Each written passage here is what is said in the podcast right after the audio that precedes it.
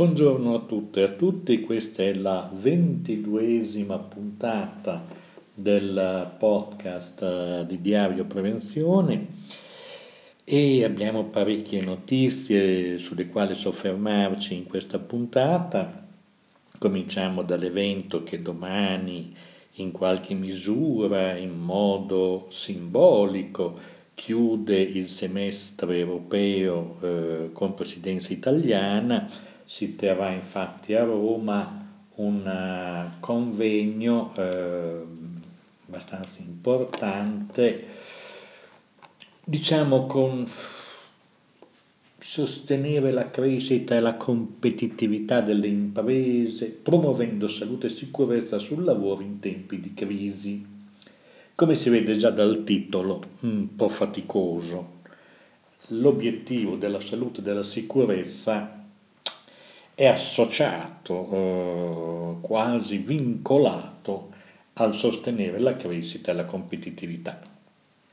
Non, se non sostiene la competitività e la crescita, non si promuove la salute e la sicurezza del lavoro. Più o meno questo sottende il titolo e vi assicuro che non è una lettura maliziosa. È abbastanza normale che in tempi di crisi eh, il luogo comune, per chi parla che da tanti anni ha seguito le questioni di salute e sicurezza, i momenti in cui si è andati avanti, in cui le imprese sono cambiate, sono diventate più sicure,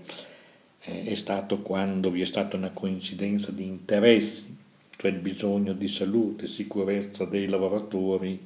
e l'innovazione organizzativa e tecnica che ha portato a condizioni di lavoro più sicure, solo che la innovazione tecnica e organizzativa non era finalizzata alla sicurezza in sé per sé, ma prevalentemente era finalizzata ad aumentare giustamente la produttività. Quindi partendo da fini diversi si poteva concentrarsi, arrivare al punto in cui si otteneva anche un risultato, un effetto alone molto importante per la salute e la sicurezza dei lavoratori. Però questo titolo è abbastanza un po' sofferto perché evidentemente c'è stata quasi una specie di pudore a dire il diritto alla salute dei lavoratori come primo obiettivo e che è conseguente necessariamente comunque all'innovazione, a condizioni migliori di gestione complessive del, eh, dell'organizzazione aziendale. Il convegno è molto celebrativo, quindi noi non ci tarderemo, lo citiamo alle 2 di domani pomeriggio, 4 dicembre, alla Università, Pontificia Università Urbagnana, quindi un posto solenne, parleranno Giuliano Poletti, Beatrice Lorenzin, Gianfranco Simoncini, Paolo Onelli che coordina, che è un uomo molto stagionato dal punto di vista dell'esperienza. E poi ci sono naturalmente il quadro strategico su salute e sicurezza in cui c'è da dire tantissimo eh, che c'è il direttore dell'occupazione, il direttore generale occupazione e affari sociali della Commissione europea Armando Silva, la Crista della, eh, della Ossia, peraltro queste agenzie che fanno tanta fatica a sopravvivere dentro, hanno fatto fatica a sopravvivere dentro al vecchio modello, della, non al vecchio, alla, alla gestione della commissione precedente affari sociali, il presidente della sezione lavoro affari sociali, gruppo 3, comitato economico sociale europeo, Maureen O'Neill, Chris De Mister, Mister, presidente del gruppo salute e sicurezza però di Confindustria Europea. Insomma, c'è un bel parquet di persone, forse le persone più interessanti sono in coda, Laurent Bourguet, direttore del Dipartimento sulla Sicurezza Istituto Europeo dei Sindacati, quindi è un referente che conosciamo da anni, che ha dato molti contributi e di cui pubblicheremo un post domani, probabilmente il suo intervento che terrà alla conferenza, di cui disponiamo già in qualche misura. François Engels, responsabile per gli affari sociali della Federazione Europea dell'Artigianato. Come si vede il perché è di estremo interesse e di estrema rilevanza. Poi ci saranno naturalmente una serie di altri interventi, dei workshop che non staremo a citare. E cosa possiamo dire di questa iniziativa? Ma è bene che si sia fatta, è un fatto positivo. Eh, avvertiamo già nella stesura dell'invito una notevole fatica a mettere insieme questa cosa celebrativa per dare solennità a una tematica e dando però ancora una volta una grossa priorità non tanto ai soggetti portatori del bene salute, che dovrebbero essere quelli celebrati, i soggetti celebrati, ma il soggetto principe ancora una volta sono le imprese eh, che prevalgono negli interventi. Eh, eh, si tenga conto che non c'è una parola dei sindacati italiani, non sono presenti, evidentemente questo fa parte del nuovo corso, eh, diciamo che gli organizzatori verosimilmente hanno interpretato eh, i desideri di chi oggi sta alla presidenza del Consiglio, che eh, non vuole eh, tra i piedi CGL o anche stessa CISL, la stessa Will. Mm, poi su questo torniamo subito perché evidentemente sono temi molto importanti sui quali bisogna per l'appunto riflettere.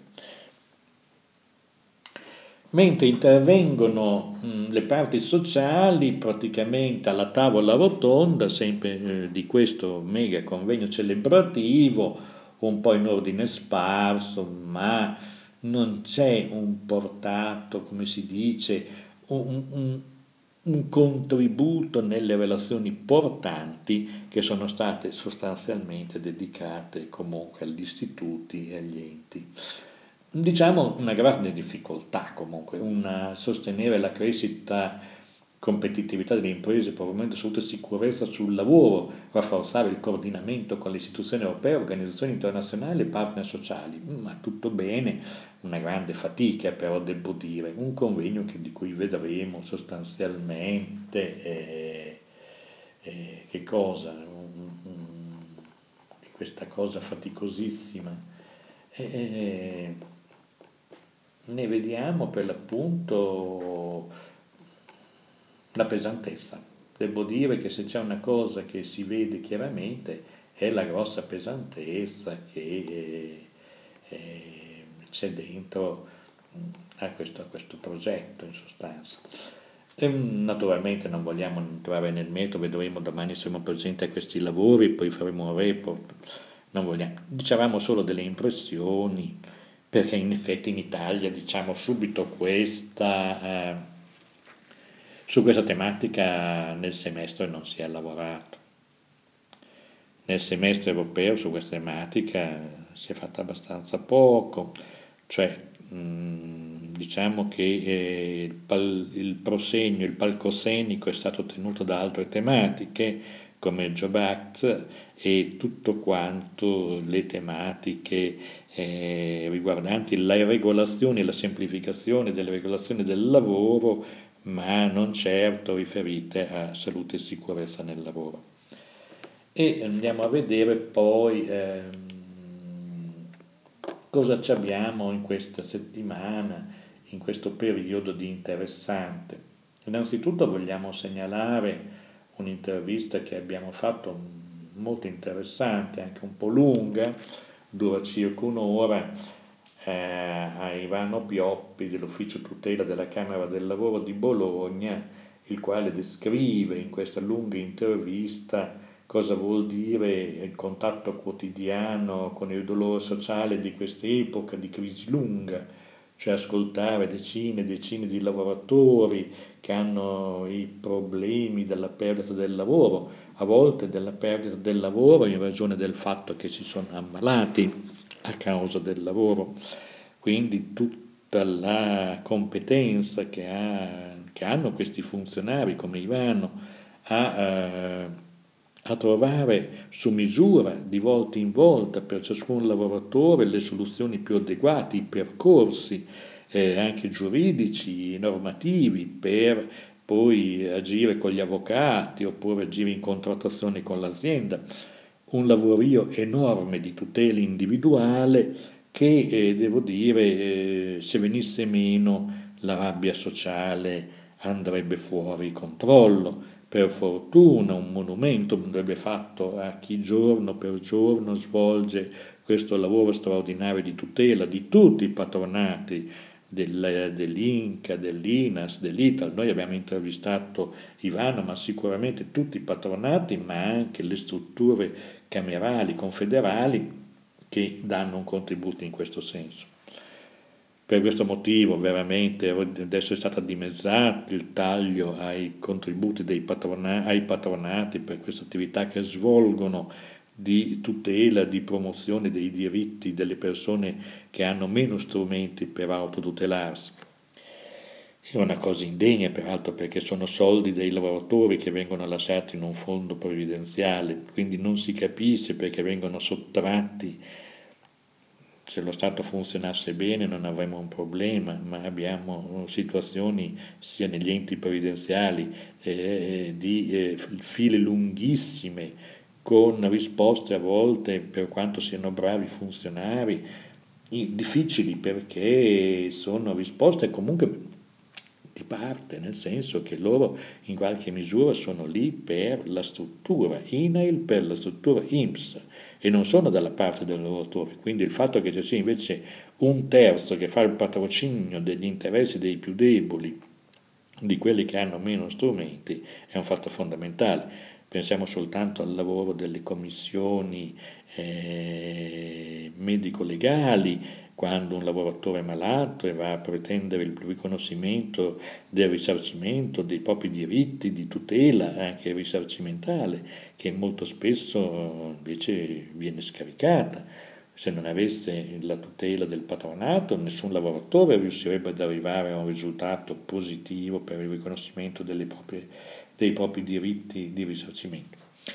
Quindi questa intervista spiega queste cose, noi vi preghiamo veramente di andarla ad ascoltare, è un po' lunghetta, ma ne vale la pena soprattutto per quelli che non conoscono il lavoro di tutela che viene svolto dal sindacato e dai patronati sindacali, perché molto spesso il primo ufficio è quello sindacale e che poi dirotta sui patronati dopo avere eh, casi, i, i casi che necessitano di tutela. Andiamo avanti, eh, ci sono poi eh, altre, altri aspetti, mh, mm, diciamo eh, una cosa abbastanza importante è per l'appunto riferita al Job Act. Eh, bisogna dirlo che sostanzialmente siamo di fronte a un, una serie di piccole mostruosità che sono dentro questa norma che messi in fila una accanto all'altro porteranno dei problemi molto gravi alla fine del percorso,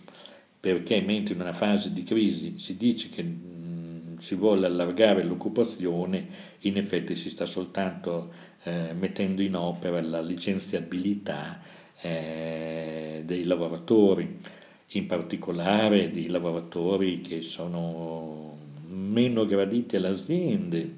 quei 55-60 anni che magari hanno dato un contributo straordinario all'impresa per anni e che oggi vengono vissuti perché magari hanno qualche acciacco come un peso o come un qualcuno da, che per l'efficienza produttiva rappresenta in qualche misura un handicap. È evidente che eh, altro che occupabilità, cioè noi dobbiamo attenderci quando sarà funzionale Job Act una grande ondata di licenziamenti di persone che sono lontane dalla eh, pensione, che sono nel, a metà del guado, a, tre, a un tre quarti del guado e prima di arrivare alla pensione e che il quarto che gli manca mm, vengono messi sostanzialmente in una strada. Perché vengono messi in una strada? Perché nel frattempo non si è provveduto a fare gli ammortizzatori sociali che non esistono, non sono inadeguati, Anche qui tutte chiacchiere, chiacchiere, chiacchiere. E questi toscani sono chiacchieroni e Renzi fa parte della famiglia dei chiacchieroni, cioè chiacchiere e, e questo non va bene. D'altra parte, eh, cosa dicono poi? Perché un discorso era il contratto a tutele crescenti come proposta, eh, in qualche misura di copertura eh, dei giovani che vengono assunti, che possono sperare nel tempo di avere delle tutele, ma poi andiamo a vedere che queste tutele crescono poco anche perché il rischio vero è che all'inizio, alla, alla, vicino ai, al terzo anno il lavoratore viene sostanzialmente licenziato e in qualche misura indennizzato e poi dopo si fa sotto con qualcun altro, specialmente per tutti quei lavori in cui il tempo di formazione è abbastanza ridotto.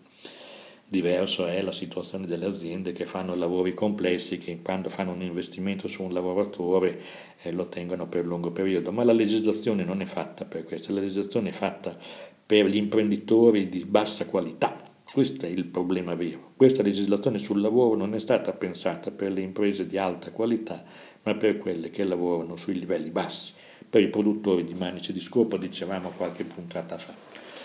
E il Renzi sostanzialmente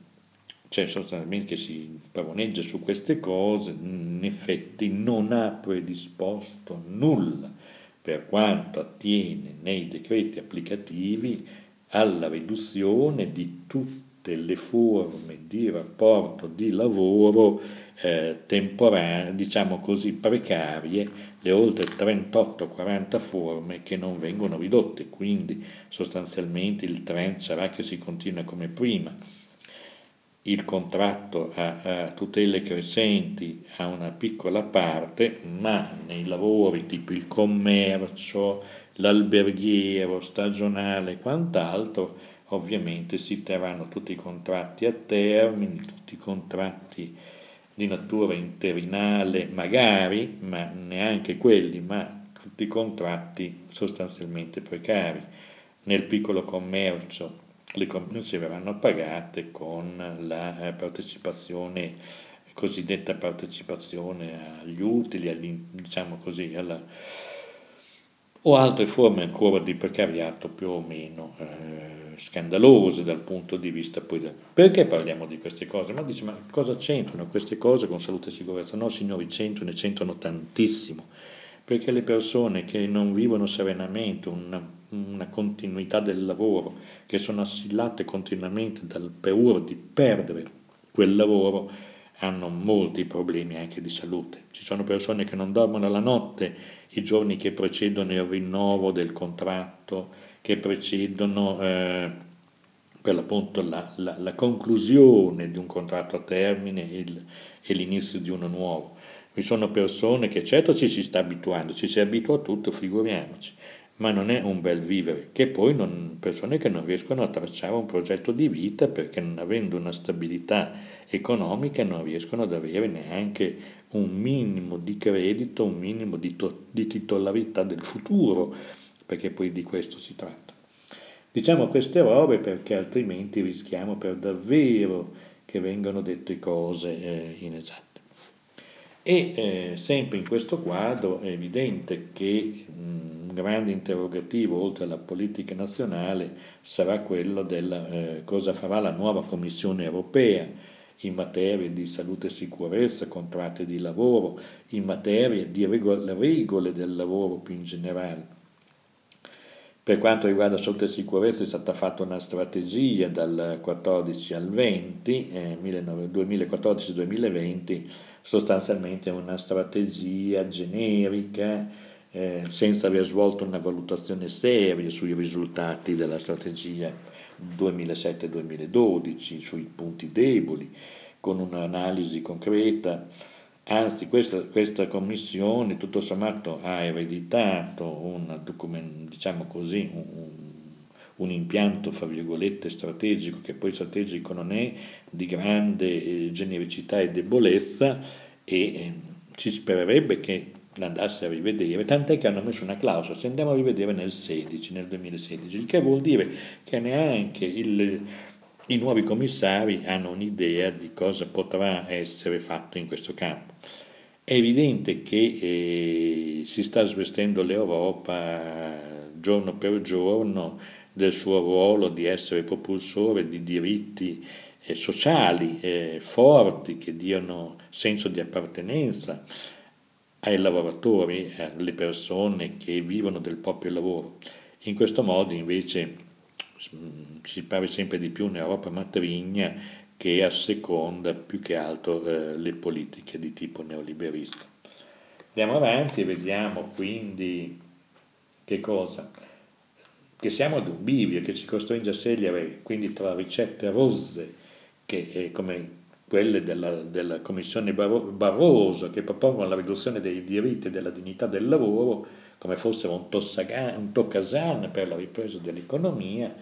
e un altro tipo di percorso più sofisticato che fonda la produzione di ricchezza sullo sviluppo umano, sulla qualità del lavoro, sulla dignità del lavoro. Noi siamo per questa seconda ricetta, però questa ricetta è scomparsa da quel, dal, dalla cornucopia delle offerte dell'Unione Europea e questo è veramente grave, cioè un'Europa matrigna non piace a nessuno. Poi non ci si meravigli che aumenti l'euroscetticismo e che eh, ci siano tan, tanto malessere, tanta indisposizione verso eh, l'Europa, verso le norme europee, verso le stesse istituzioni europee. Eh, sempre su Diario Prevenzione è citato un articolo fra, di Martin Richer, Santé au travail, le retour de l'Europe, molto interessante perché in qualche misura io spero che molti di voi che stanno ascoltando conoscano la lingua francese perché il, il diciamo così, il link a Metis, eh, Metis cos'è? Una rivista online che, si, che ha come oggetto le corrispondenze europee di travail, è fatta molto bene, è una rivista che va letta, tra l'altro è gratuita e quindi ha un vantaggio strategico da questo punto di vista, facilmente accessibile e eh, cosa dice sostanzialmente questo signore facendo una, una, piccola, una piccola sintesi per quanto possibile di un articolo molto lungo? E dice più o meno le cose che abbiamo detto prima, cioè sostanzialmente l'impoverimento a livello europeo diffuso, il problema che i diritti fondamentali della tutela della salute sono messi in discussione eh, da questa situazione di impoverimento, il fatto che vi sia una ricetta che dice che la ripresa sarà legata soltanto alla spoliazione dei diritti dei lavoratori e questo sta comportando dei guai molto seri, come dicevamo prima, eh, l'assenza di obiettivi sostanziali, di indicatori di misura su quelli che sono stati gli effetti i risultati della prima eh, della strategia salute e sicurezza sul lavoro 2007-2012 vengono confermati dal testo retorico generico della eh, seconda strategia che sarebbe 2014-2020 dice alla fine Richer in questo articolo sarebbe bene che la nuova commissione eh, revocasse il piano Refit, il programma Refit che prevede sostanzialmente delle misure drastiche di cancellazione di parti sostanziali delle direttive europee in materia di salute e sicurezza in nome della semplificazione. Eh, secondo alcuni bisognerebbe togliere addirittura l'obbligo, il vincolo alla valutazione dei rischi perché così le imprese risparmierebbero diverse decine di miliardi all'anno, certo non facciamo più le valutazioni dei rischi, ma poi dopo gli incidenti chi li paga? Questa è la domanda. Quindi siamo di fronte a una fase cruciale che non arriva sui giornali, noi non siamo eurosestici, non siamo per i Salvini che fanno chiacchiere, che non sanno cogliere nel punto vero. Il punto vero bisogna andare a vedere i documenti i documenti europei non sono documenti eh, con direzione, no, la logica è quella di togliere i, le cose buone che sono state fatte negli anni 70, 80 e 90 e andare verso una situazione di tipo neoliberista in cui il mercato non regolato è il principe e la società, cosiddetta società non, come forma di regolazione rispetto rispetto ai diritti fondamentali eh, vengono tolte e quindi ciascuno poi si sceglie eh, i percorsi possibili. Qual è il lavoratore che in una grande crisi occupazionale rinuncia a un lavoro nocivo che fa star male? Sta lì stringidente fino a quando non ne esce ammalato o in una situazione di grave, eh, di grave menomazione fisica. Quindi, come si vede, i problemi ci sono tutti e vanno tutti presi in considerazione. Invitiamo a leggere questo articolo di Santeo Travai e le letture dell'Europa e si auspica questo ritorno, ma non pare imminente. Andiamo poi a vedere alcune altre cose che eh, riguardano sostanzialmente due fatti. Non abbiamo parlato nei, mm, nei fatti, nei numeri precedenti della grave sentenza eh, ha, della Corte di Cassazione che ha cancellato eh, le, le, le, sentenze dei tribunali sui fatti di, eh, dell'amianto, sui morti, sulle migliaia di morti dell'amianto, per cui il magnate svizzero Smidley è stato sostanzialmente non è stato assolto, praticamente gli sono state sospese le condanne di cui era riconosciuto colpevole perché per decorrenza dei termini e per prescrizione dei reati. Quindi siamo di fronte a una situazione grave, qui abbiamo pubblicato un articolo, in questo caso su inchiesta online, proprio su questa tematica che riguarda per l'appunto eh, Eternit, una sentenza in nome della legge che sosprime l'idea di giustizia. E su questo la andrete a leggere eh, sia su Diario Prevenzione sia su eh, inchiesta online. Quello che si individuiamo, questo è un articolo che ho scritto io, quindi ne posso parlare tranquillamente, il nodo vero non è tanto il, il fatto che eh, sia stata cancellata per prescrizione, problema vero è che il reato sul quale sono stati costruiti questi processi, ed era giusto farlo per, per carità, è stata una scelta possibile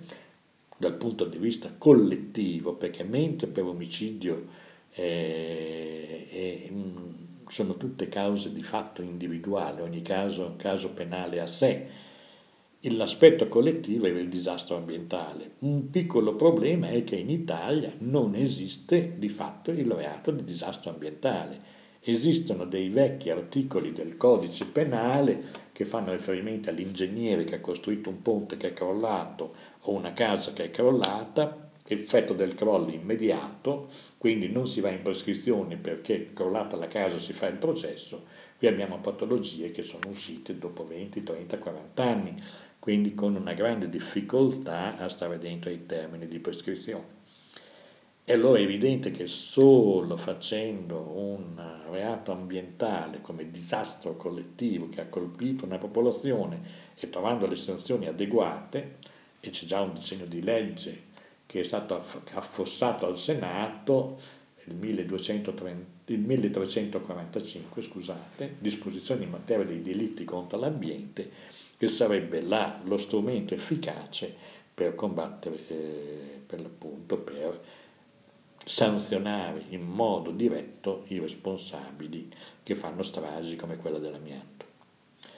È evidente che non è un problema eh, di un giudice buono o cattivo, è quando c'è un'imperfezione giuridica, su questa imperfezione gli avvocati della difesa fanno il loro gioco e se sono avvocati pagati da un miliardario lo fanno bene. E su questo caso evidentemente deve insegnarci una cosa,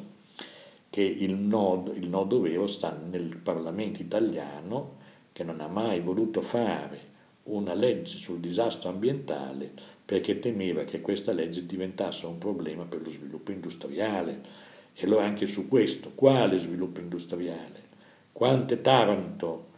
quante eh, situazioni di, di Seves, tipo Seves in altra epoca, dobbiamo ancora avere prima di avere una legge che in qualche misura metta vincoli a chi è troppo facilone nel costruire sistemi complessi o nell'usare sostanze, rilassare sostanze in ambiente. Gli articoli 434 e 449 del codice penale non sono strumenti adeguati per tutelare le vittime dell'esposizione professionale ambientale d'amianto e il nodo vero era già nelle mani sostanzialmente, ma è stato frenato anche qui da qualche lobby presente in Parlamento. Eh, chiudiamo sostanzialmente questa sessione eh, di, eh, del podcast di Diario Prevenzione. Eh, riferiremo nella prossima gli andamenti eh, di questo convegno di chiusura del semestre europeo che si celebrerà domani a Roma, perché lì sarà possibile vedere molti indizi di cosa vuol fare il governo anche rispetto all'agenzia che unifica la vigilanza e tante altre promesse che poco hanno a che fare con eh, la salute dei lavoratori. Vogliamo chiudere con una piccola nota polemica, sostanzialmente c'è una rivendicazione da parte di uomini del, di governo o del Partito Democratico che dicono che il sindacato non deve occuparsi delle leggi che vengono fatte sul lavoro, o sulla sicurezza sul lavoro perché i lavoratori già votano e nel momento in cui votano loro decidono già come saranno fatte queste leggi. E lo stesso in questo caso il signor Scalfarotto, il signor Scalfarotto però non dimenticava di dire, dimenticava di dire che per quanto riguarda queste leggi, mentre le associazioni di rappresentanza sociale dei lavoratori non vengono ascoltate, le associazioni di rappresentanza dei datori di lavoro, in primis Confindustria, sono lì giorno per giorno che dettano, correggono, fanno emendamenti ai disegni di legge, alle proposte di legge e probabilmente agli stessi decreti attuativi del Job Act. Questo per dire che c'è una concezione dell'autonomia della politica che è grottesca e che in qualche misura eh, sarà da chiarire con questo tipo di esecutivo che ha un'ideologia molto particolare in particolar modo ostile verso le associazioni di rappresentanza dei diritti dei lavoratori. Vi ringraziamo, grazie per averci ascoltato, aver avuto la pazienza per 32 minuti e 14 secondi e eh,